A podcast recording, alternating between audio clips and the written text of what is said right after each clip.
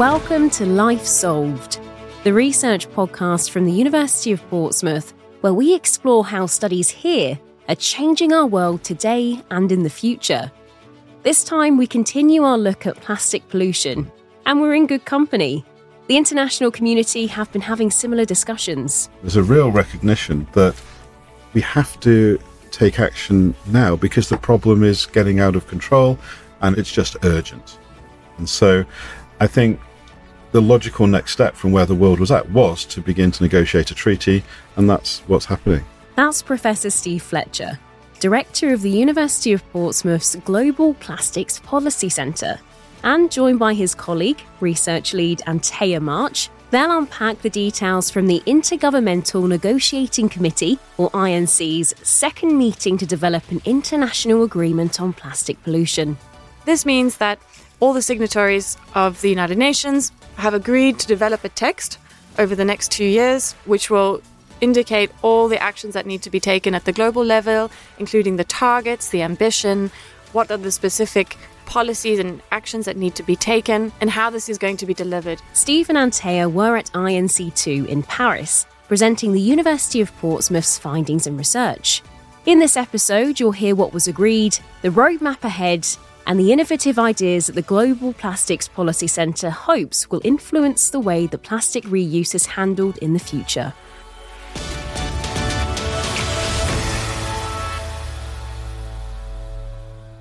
Revolution Plastics is a University of Portsmouth initiative that Antaya and Steve are very much a part of, and a lot of their work reflects the conversation we'll be having in this episode. But what is Revolution Plastics? Revolution Plastics is the university's mission driven research initiative to tackle the negative effects of plastic pollution across the entire life cycle of plastics. And we bring together researchers from fashion through environmental science, through policy and business, psychology, all the way through to using enzymes to digest plastic waste. Plastics is a really strong research theme within the university.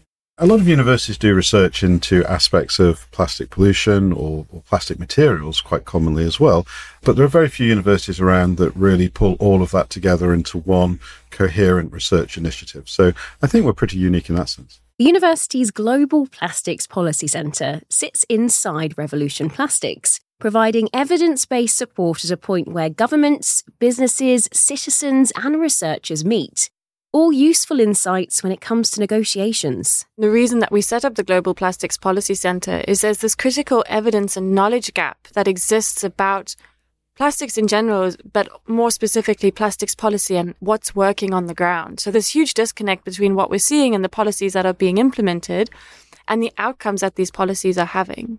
And often the monitoring and evaluation associated with policies isn't done by those who design and implement the policies. So there's this critical disconnect between policymakers and on the ground change. And that is a key role that we are here to fulfill is providing the evidence on what works so that decision makers know what routes to take based on how things have worked in the past. And what we're doing in terms of the Global Plastics Treaty is we're providing plastics policy based analyses that can inform delegates who are there to negotiate the substance of the treaty with what is working on the ground, what are the barriers to effective plastics policy, and how can we improve what we're doing to ensure that what's done at the national level can filter up towards an effective plastics treaty. We are championing the global goal of eliminating the release of plastic into the environment by 2040 in order for human health and the environment. You'd be excused if you hadn't heard of INC1 or INC2, but unless you've been living under a rock, you'll be aware of the plastics pollution crisis and have likely heard something about the international summits being held to address the problem. At the last United Nations Environmental Assembly, they agreed to adopt a resolution to develop a legally binding instrument to end plastic pollution, which we refer to as the Global Plastics Treaty.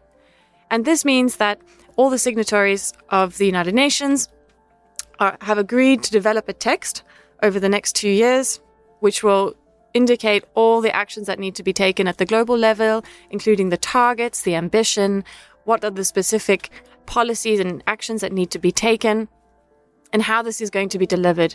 We don't know yet on what timeline, but it will have something specific that countries will have to work towards. From the outside, it might look like governments across the world have done very little about plastic pollution until very recently. But Steve says that's not entirely fair. The UN Environment Assembly, which is the world's highest environmental decision making body, has been passing resolutions about plastic pollution since 2014, but they've largely been about trying to understand the problem and trying to figure out what the flows and pathways are of plastics through the world, through the environment, but also beginning to think about the impacts of plastics on human health. But now that work has come to the point where action has to be taken. And there's a real recognition that we have to take action now because the problem is getting out of control and it's it's just urgent now. And so I think the logical next step from where the world was at was to begin to negotiate a treaty, and that's what's happening. The first round of negotiations, which took place in Uruguay, really were more on procedural matters. So, what is going to happen over the next five international negotiating committees? And what this saw was not really discussions on the content of the treaty, but how it's going to work. And while these may sound as relatively dull procedural matters, these are really important in influencing the outcomes of the treaty and what it will look like based on how influential individual countries can be in progressing the outcomes of the treaty or hindering its progress. And there are also a large number of other stakeholders that arrive at these negotiations to make sure that their voices are heard.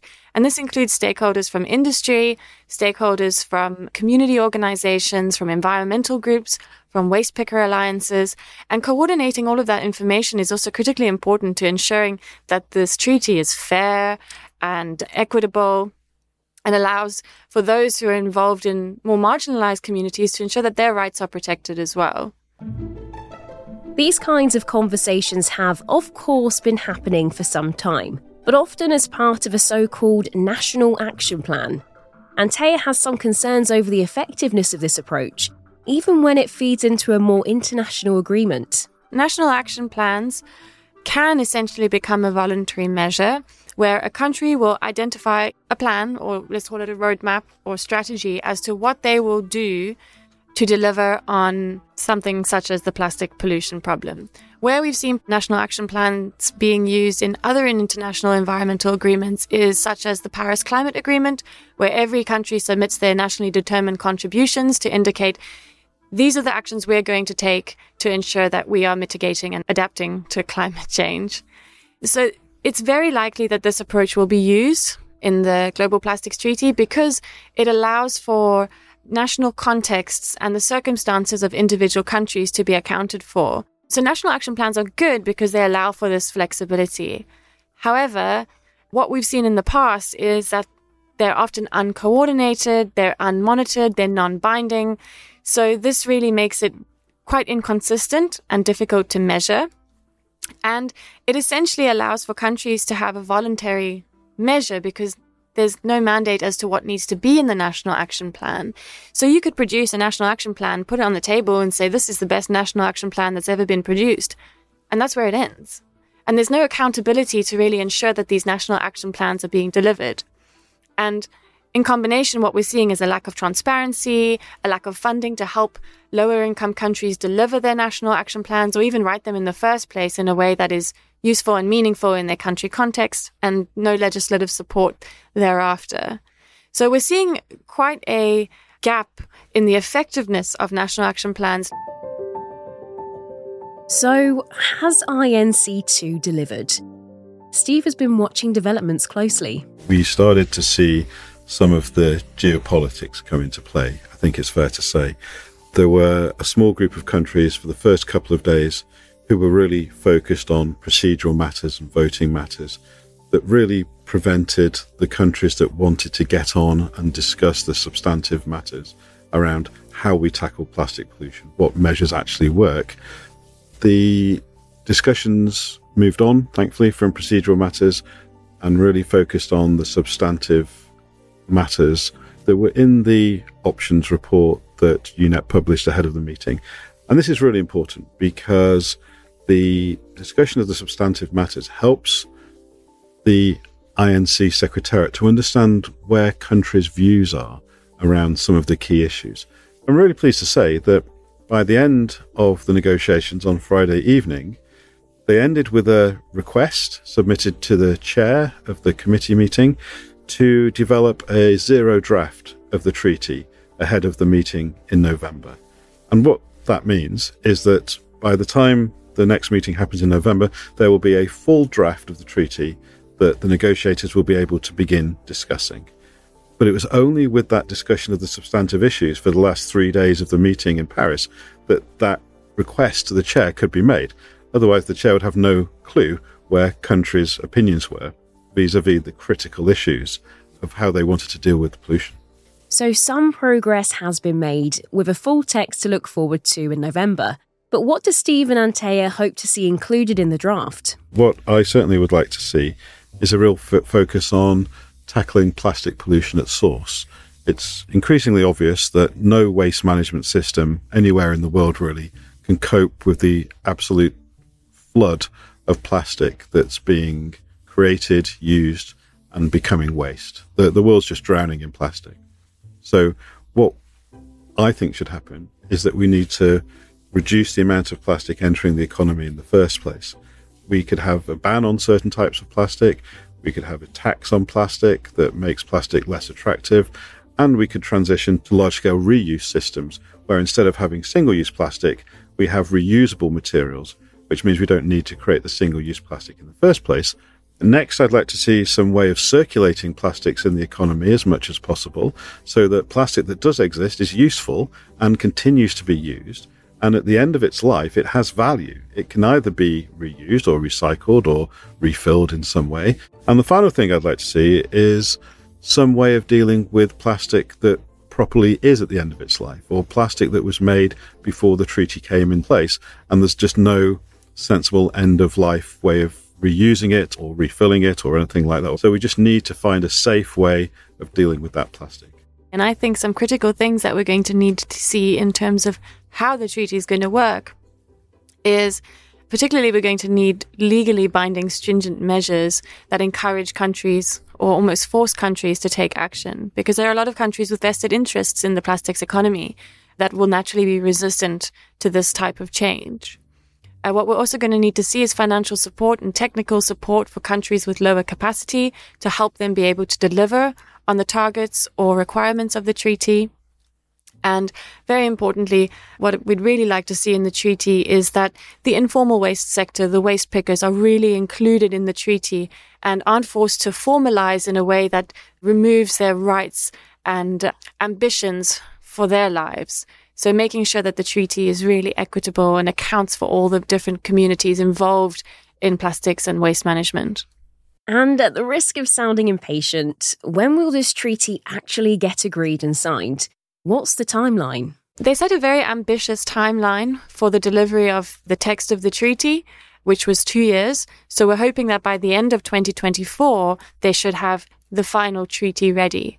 Now, this is a very tight timeline for an international negotiation, but that really highlights that the global ambition exists and the urgency is there to deliver this treaty. However, that doesn't mean that at the end of 2024, countries will all be bound to what is in the treaty. Then there's still the process of signing and ratification of the treaty. And what the head of the United Nations Environment Programme really emphasized that this INC is that industry and countries should really not delay action and wait for this treaty to be in place to start moving forward in addressing plastic and plastic pollution and really should start working now to make the changes needed to address something as urgent as this. As the international organisations get their heads down to write the first draft of the treaty, Stephen and Antaya are proud of what they've been able to share at INC2, speaking to a packed room of delegates from across the globe about their large scale review of what plastic reuse really means. A lot of people are, at least in part, already familiar with reuse systems in our everyday lives. So when we go to a cafe, we don't assume that we're going to take the plates and the cutlery away with us, that they belong to the cafe, they stay there, and they're reused. Now, why not apply that logic to other parts of our lives? When we get something delivered to us through the post, we have packaging around that. Why not send that packaging back to be reused? When we buy anything from the supermarket, why don't we reuse that packaging? So, reuse is an opportunity to move away from an emphasis on single use packaging, got a reliance on single use packaging, to a much more reusable, resource efficient way. So a piece of packaging could be used 10, 50, 100 times. And each time it's used, it prevents a new piece of single use plastic being created. So our report is looking at how we make that a reality. And the sorts of things we were finding is that we need leadership from government to really help businesses upscale their use of reuse and also to help investors have certainty that reuse systems are a sensible way forward. That if they invest in them, we need to recognize that reuse is a system solution, not just packaging. It's no good just making some reusable packaging and hoping for the best. We need some mechanism for that packaging to get back to the packaging owner. What we need then is for that packaging to be washed and to be made hygienic, and then it can be reused. So, from the customer's perspective, all they do is still go to the shop, buy the shampoo in a bottle off the shelf, take it home, use it, and at the end of the use of that particular plastic bottle, they then put it somewhere where it's then taken back to that central hub, washed, refilled, and then it appears on the shelf again. So it's not on the consumer to make all of the right choices. And that brings us nicely to the University of Portsmouth's Plastics Future Conference 2023, taking place in June. There's some exciting stuff happening right here. We've got probably around about 120, 130 people joining us in Portsmouth for a really exciting interdisciplinary conference exploring different aspects of how we can tackle the plastics crisis and we're coming at it from all sorts of different angles from a psychology angle from fashion. We're talking about the way in which microplastics have a role to play in all of this. We're also talking about the global plastics treaty and also looking at plastics as a feature of society and how that's changed over time and really adopting a natural science social science and arts based approach to how we consider tackling plastic pollution.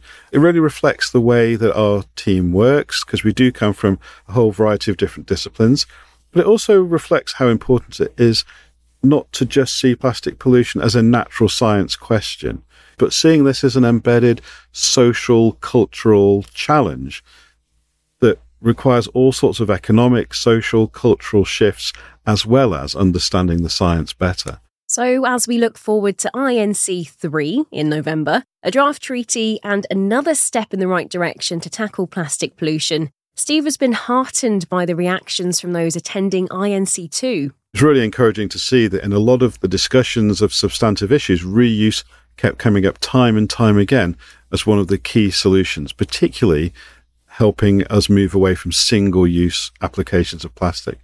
It's really important to realize it's single use plastic that is the vast majority of the plastic waste that we see in the environment. And so the more we can begin to take steps to strip that out of the economy, the better that will be for everybody. Thanks for joining us for Life Solved. If you want to find out more about research at the University of Portsmouth, go to our website. You can also get news on the latest developments here at the university direct to your inbox. Just hit subscribe at port.ac.uk forward slash solve. That's it for another series. We'll be back in August covering topics as diverse as self help books, ChatGPT, and CSI myth busting, as well as a special launch episode to celebrate our 100th episode. Click follow or like in your podcast app to be sure that the new series arrives safely onto your phone and tablet in the summer. Bye for now.